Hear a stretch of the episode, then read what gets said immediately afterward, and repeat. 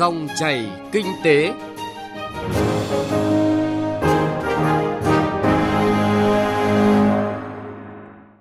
Các biên tập viên Thành Trung và Thu Trang xin kính chào quý vị và các bạn. Thưa quý vị và các bạn, kế hoạch giải ngân vốn đầu tư công năm nay lên tới 700.000 tỷ đồng, gấp đôi giải ngân so với năm ngoái. Năm nay được xác định là thời gian dồn lực để hoàn thành kế hoạch đầu tư của năm và kế hoạch đầu tư công cả giai đoạn 5 năm 2016-2020, tạo tiền đề tốt cho kế hoạch 5 năm tiếp theo. Tuy nhiên, do ảnh hưởng của dịch COVID-19 nên tăng trưởng kinh tế nửa đầu năm đạt mức thấp, vốn đầu tư toàn xã hội 6 tháng qua cũng tăng thấp nhất giai đoạn 5 năm qua. Theo báo cáo mới đây của Tổng cục Thống kê, vốn đầu tư toàn xã hội thực hiện 6 tháng năm nay ước đạt 850.000 tỷ đồng, tăng 3,4% so với cùng kỳ năm ngoái và bằng 33% GDP. Cụ thể, vốn khu vực nhà nước đạt hơn 270.000 tỷ đồng, chiếm 32% tổng vốn và tăng hơn 7% so với cùng kỳ năm trước. Khu vực ngoài nhà nước đạt hơn 370.000 tỷ đồng, bằng 44% và tăng gần 5%. Khu vực có vốn đầu tư trực tiếp nước ngoài đạt hơn 200.000 tỷ đồng, bằng 23,6% và giảm 3,8%.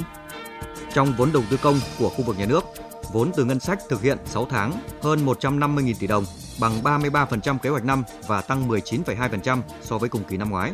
Trong đó, vốn do Trung ương quản lý đạt 24.000 tỷ đồng, bằng 31% kế hoạch trong năm và tăng gần 49% so với cùng kỳ năm trước. Vốn địa phương quản lý đạt 130.000 tỷ đồng, bằng 33% và tăng 15%. Theo đánh giá của Tổng cục Thống kê, vốn đầu tư toàn xã hội thực hiện của nửa đầu năm tăng 3,4% là mức tăng thấp nhất trong giai đoạn 2016 đến năm 2020. Tuy nhiên, điểm tích cực là tốc độ tăng vốn thực hiện từ nguồn ngân sách nhà nước tháng 6 đạt 28,5%, tính chung 6 tháng đầu năm là 19,2%. Đây đều là mức cao nhất trong giai đoạn 2016 đến năm 2020. Kết quả này phản ánh việc chính phủ thực hiện quyết liệt các giải pháp thúc đẩy giải ngân vốn đầu tư công.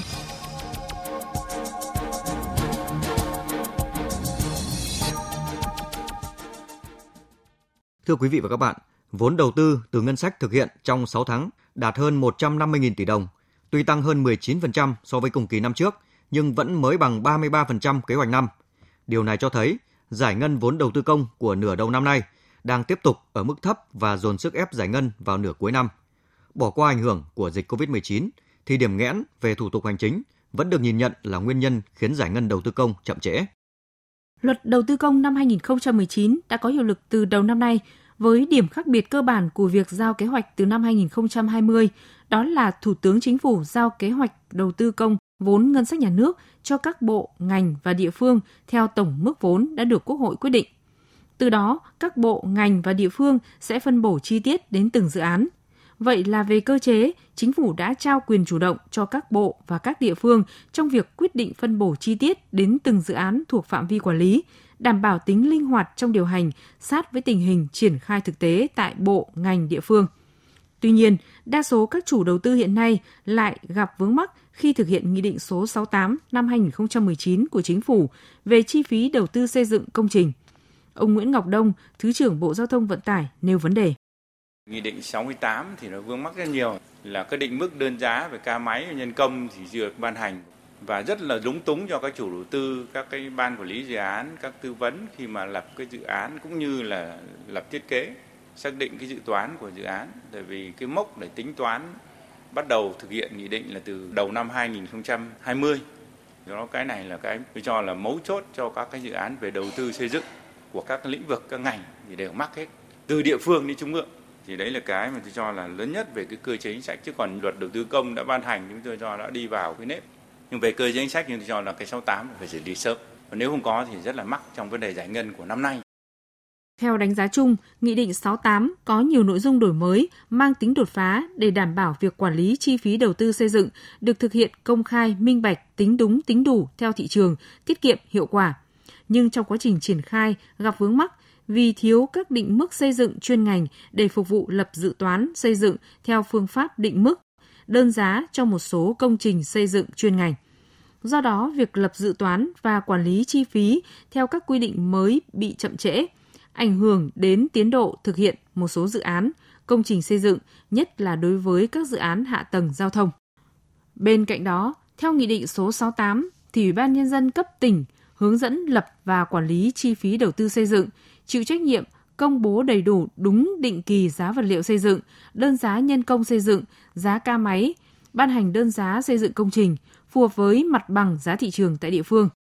Nhưng đến nay, một số địa phương chưa hoàn thành nhiệm vụ này do việc điều tra khảo sát để xác định đơn giá nhân công, giá ca máy trên thị trường cần có sự phối hợp của các cơ quan liên quan và thời gian, kinh phí, nhân lực để thực hiện.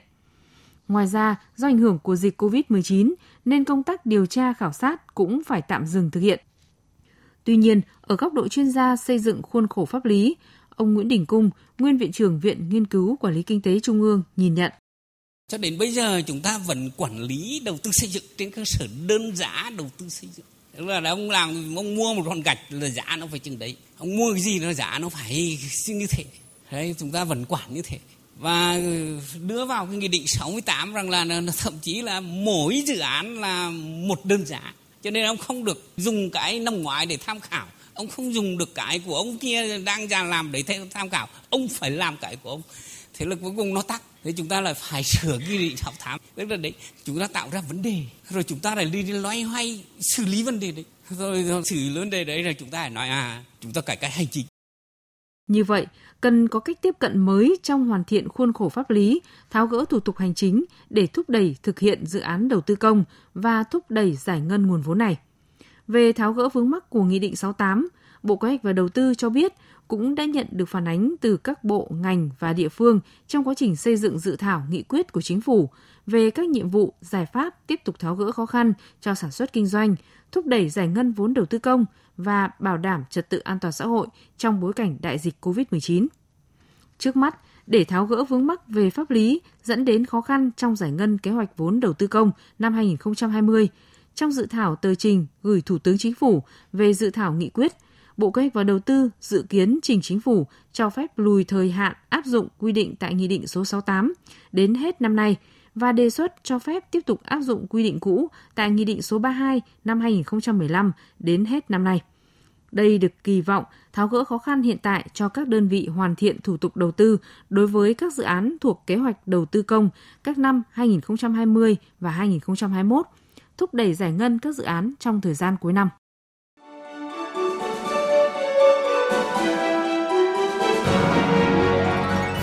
Dòng chảy kinh tế, dòng chảy cuộc sống.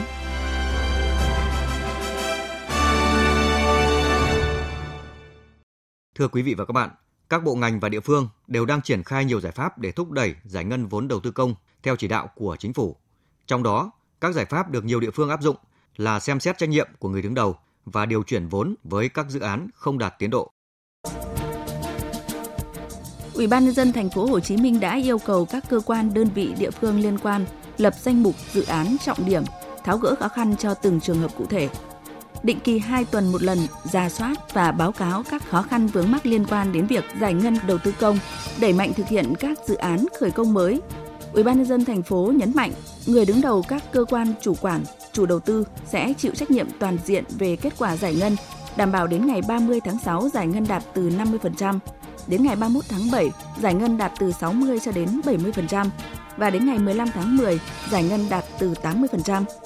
Kết quả giải ngân này là một trong những căn cứ để đánh giá mức độ hoàn thành nhiệm vụ năm 2020 của lãnh đạo các sở ban ngành, quận huyện. Ủy ban nhân dân tỉnh Kiên Giang đã chỉ đạo cho Sở Kế hoạch và Đầu tư chủ trì phối hợp với các ngành chức năng thành lập tổ công tác kiểm tra các dự án, công trình xây dựng ở các cơ quan, đơn vị và địa phương. Đồng thời tham mưu cho Ủy ban nhân dân tỉnh xử lý tháo gỡ khó khăn, vướng mắc để đẩy nhanh tiến độ đầu tư xây dựng cơ bản,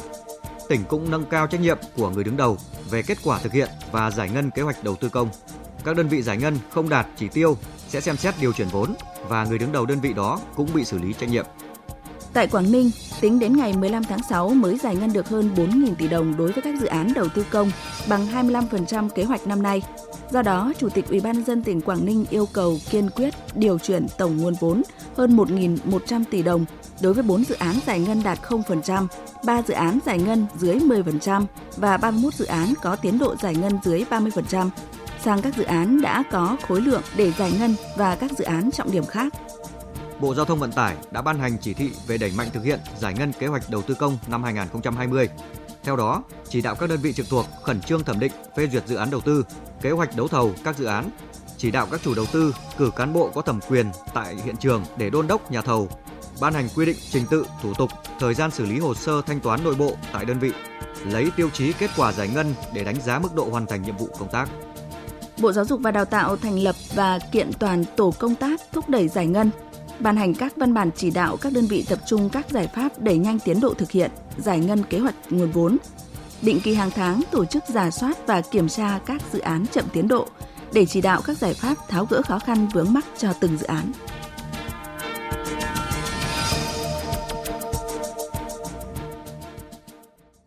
Thưa quý vị và các bạn, nhiệm vụ giải ngân vốn đầu tư công từ nay đến cuối năm còn hết sức nặng nề vì khối lượng còn lại là rất lớn. Bối cảnh ảnh hưởng của dịch COVID-19 và những chính sách mới về đầu tư công nhưng chưa được hướng dẫn đầy đủ, được nhìn nhận là những nguyên nhân làm chậm trễ tiến độ dự án cũng như giải ngân vốn đầu tư công. Tuy nhiên, nguyên nhân chủ quan cũng được nêu ra, đòi hỏi cách tiếp cận mới trong thúc đẩy giải ngân đầu tư công, nhất là với dự án từ nguồn vốn vay nước ngoài.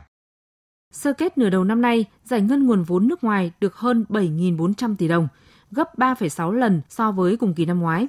Tuy nhiên, con số giải ngân này mới đạt tỷ lệ 13% so với dự toán năm và chưa bằng một nửa so với tỷ lệ giải ngân 28% của nguồn vốn trong nước. Có thể nói, các dự án sử dụng vốn vay nước ngoài chịu tác động nặng nề của dịch COVID-19 do hầu hết các hoạt động đều gắn với yếu tố nước ngoài, từ khâu nhập máy móc, thiết bị cho đến huy động chuyên gia, nhân công, nhà thầu nước ngoài, tư vấn giám sát. Tuy nhiên, ông Trần Xuân Hà, Thứ trưởng Bộ Tài chính đánh giá. Chúng tôi cũng đánh giá là cái nguồn nhân chính thì ờ, vẫn là do việc triển khai thực hiện dự án của các bộ, các ngành, các địa phương với vai trò là cơ quan chủ quản cũng như là của các ban quản lý dự án với cái vai trò là trực tiếp triển khai thực hiện dự án. Thì ờ, cái dự toán của năm 2020 thì ờ, được giao rất sớm, giao ngay từ đầu năm. Thế tuy nhiên thì chúng tôi thấy rằng là cho đến nay một số bộ ngành và địa phương cũng chưa thực hiện phân bổ hết dự toán đầu tư cho từng dự án một. Thế và cũng chưa nhập vào cái hệ thống TAMIT là một cách là đầy đủ tất cả các chương trình dự án và cái nguồn vốn đã được giao. Thì hiện nay tỷ lệ nhập vào TAMIT mới được 85% dự toán được chính phủ giao. Bên cạnh đó, năng lực thực thi dự án của các chủ đầu tư, ban quản lý dự án còn hạn chế, cũng là một trong những nguyên nhân khiến tiến độ giải ngân dự án đầu tư công còn chậm. Ông Phạm Ngọc Thường, Thứ trưởng Bộ Giáo dục và Đào tạo nhận định. Thì về nguyên nhân chủ quan thì chúng tôi xác định hai cái nhóm nguyên nhân chính. Một là cái năng lực tổ chức quản lý thực hiện dự án của một số chủ đầu tư và ban quản lý dự án còn nhiều hạn chế, chưa chính quy chuyên nghiệp. Bởi vì phần lớn là kiêm nhiệm, các ban chủ yếu kiêm nhiệm, nó không chuyên sâu. À, những cái dự án nào mà do ban quản lý các dự án của bộ trực tiếp làm chủ đầu tư thì tiến độ tốc độ giải ngân tốt hơn. Nhưng những dự án mà giao cho các trường, các thầy cô làm quản lý các dự án thì nó biểu hiện chậm. Chủ chuyên nghiệp đây cũng là một trong giải pháp là bộ sẽ có cái ờ, kế hoạch tổ chức lại trong thời gian tới. Cái thứ hai là sự phối hợp giữa các chủ đầu tư, các ban quản lý dự án với các cục vụ chức năng của chúng tôi cũng ờ, chưa chặt chẽ, kịp thời và đồng bộ. Các bộ, ngành và địa phương đều khẳng định tỷ lệ giải ngân được xác định là một trong những chỉ tiêu quan trọng không chỉ để xác định mức độ hoàn thành nhiệm vụ của các chủ đầu tư, ban quản lý dự án trong năm nay, mà còn là của cả lãnh đạo các sở, ban ngành, quận, huyện. Nhưng tỷ lệ giải ngân chậm do yếu tố chủ quan thời gian qua, chứng tỏ cần siết chặt hơn tiêu chí chấm điểm này. Thậm chí cần có cách tiếp cận mới trong thúc đẩy giải ngân vốn đầu tư công trong thời gian tới. Ông Trương Hùng Long, Cục trưởng Cục Quản lý nợ và Tài chính đối ngoại, đại diện Bộ Tài chính nêu kiến nghị Đối với các cơ quan chủ quản, khẩn trương giả soát phân bổ chi tiết dự toán đến từng dự án, đảm bảo bám sát tiến độ nhu cầu giải ngân của dự án và kịp thời nhập vào hệ thống TANMIT để có cơ sở giải ngân. Lưu ý tập trung vốn cho các dự án có tiến độ giải ngân tốt, các dự án ưu tiên cần sớm hoàn thành để đưa vào sử dụng và các dự án sắp hoàn thành hoặc các dự án sắp hết thời hạn giải ngân. Trong trường hợp thấy không đủ khả năng giải ngân, đề nghị hủy, chuyển dự toán cho dự án khác có tính sẵn sàng hơn. Tuy nhiên, đã có hiện tượng một số bộ ngành đề nghị trả lại kế hoạch vốn. Ví dụ như Bộ Nông nghiệp và Phát triển Nông thôn đề nghị trả hơn 1.800 tỷ đồng, tức là bằng một nửa so với 3.600 tỷ đồng dự án của Bộ để chuyển cho các bộ, ngành và địa phương khác. Viện Hàn lâm Khoa học Công nghệ Việt Nam đề nghị hủy tới 300 trong số 400 tỷ đồng dự kiến bố trí cho dự án Đại học Khoa học Công nghệ vì không thể giải ngân được theo kế hoạch. Ông Phạm Hoàng Mai, vụ trưởng vụ kinh doanh đối ngoại, Bộ Kế hoạch và Đầu tư cho biết. Thì hiện nay chúng tôi nhận được thông báo của Bộ Nông nghiệp, của Viện Hàn lâm Khoa học Công nghệ Việt Nam và gần đây thì đại diện Quảng Ninh cũng có nêu vấn đề. Thì cũng phải xin rất chia sẻ với các bộ và địa phương đây là một cái vấn đề rất là khó bởi vì chúng ta chỉ còn có 6 tháng nữa thôi. Mà làm sao chúng tôi có thể tìm ra được cùng với Bộ Tài chính tìm ra được ai là người sẵn sàng nhận cái khoản đấy để tiêu? Thì thực ra ấy, hiện nay thì chúng tôi phối hợp Bộ Tài chính trình Thủ tướng về cái vấn đề liên quan đến xử lý 81 triệu AIDA của một số dự án mà không dùng hết thì nó cũng đâu đó khoảng 2.200 thì nó vừa với cái phần mà của Bộ Nông nghiệp và Viện Hàn lâm Khoa học Công nghệ Việt Nam trả lại cho ngân sách. Thế tuy nhiên thì hiện nay chúng tôi đang lấy ý kiến của Bộ Tài chính, Bộ Nông nghiệp Phát triển nông thôn và Bộ Tài nguyên Môi trường liên quan đến danh mục các dự án dự kiến sẽ sử dụng cái phần mà dự toán 2020 của các bộ và địa phương trả lại thì chúng tôi rất mong là nhận được ý kiến góp ý của Bộ Tài chính và Bộ Nông nghiệp để chúng tôi có thể trình Thủ tướng để điều chuyển dự toán 2020 của các bộ này sang cho các địa phương. Rõ ràng đầu tư công sẽ còn trì trệ nếu không vượt qua được những nguyên tắc, quy trình đã làm khó đầu tư công nhiều năm nay, như thiết kế dự án thiếu tính khả thi, năng lực thực thi dự án chưa tốt. Ngoài ra, giải phóng mặt bằng vẫn là điểm nghẽn cố hữu trong triển khai dự án đầu tư công thời gian qua, cần phải có biện pháp khắc phục hiệu quả. Ông Trần Văn Miên, Phó Chủ tịch Ủy ban Nhân dân thành phố Đà Nẵng nhận định. Trong thực tế thì hiện nay đối với thành phố Đà Nẵng thì cái việc giải phóng mặt bằng thì cũng như các tỉnh thì gặp rất nhiều khó khăn.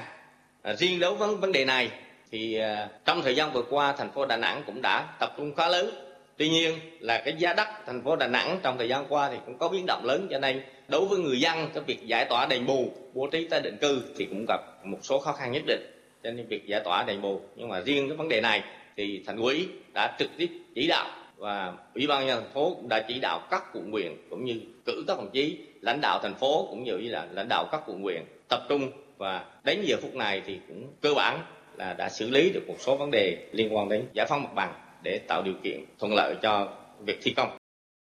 Nhìn chung, với tốc độ giải ngân như hiện nay và nền kinh tế tiếp tục chịu tác động tiêu cực từ dịch COVID-19, rất cần các bộ, ngành, địa phương và chủ dự án có giải pháp quyết liệt, khắc phục khó khăn cả về cơ chế chính sách và triển khai dự án. Không phải vì có dịch COVID-19 mà chúng ta mới nói đến yêu cầu này, mà chính vì dịch COVID mà chúng ta càng thấy rõ cần phải thay đổi mạnh mẽ hơn. Chuyên gia kinh tế tiến sĩ Trần Đình Thiên cho rằng, lúc này cả nền kinh tế đang ở tình trạng không bình thường thì cũng cần đến những biện pháp không bình thường để thúc đẩy đầu tư công. Cụ thể, cần phải có những giải pháp bỏ các quy định hành chính để các dự án hạ tầng đã có vốn chỉ đợi thủ tục là có thể triển khai được ngay. Ông Trần Đình Thiên cũng nhấn mạnh, bỏ qua những quy trình, nguyên tắc cũ không có nghĩa là vô nguyên tắc, mà phải đưa quy trình, thủ tục khác để phê duyệt, phải đơn giản, rõ ràng và tính chịu trách nhiệm cao hơn. Như vậy, giải ngân vốn đầu tư công nói chung, vốn nước ngoài nói riêng từ nay đến cuối năm còn hết sức nặng nề vì khối lượng còn lại là rất lớn. Cùng với đó, để phục hồi tăng trưởng kinh tế hậu Covid-19, đầu tư công được coi là giải pháp vô cùng quan trọng trong việc phát triển sản xuất kinh doanh, góp phần hoàn thành kế hoạch phát triển kinh tế xã hội giai đoạn 2016-2020. Do đó, tinh thần chủ động vượt khó, tích cực triển khai các dự án đầu tư công, nhất là các dự án có vốn vay nước ngoài, cần được đẩy mạnh hơn trong thời gian tới. Quý vị và các bạn vừa nghe chuyên đề với nội dung thúc đẩy giải ngân vốn đầu tư công cần cách tiếp cận mới. Chương trình dòng chảy kinh tế hôm nay cũng xin được dừng ở đây. Chương trình do biên tập viên Trung Hiếu biên soạn và thực hiện. Xin chào và hẹn gặp lại quý thính giả trong các chương trình sau.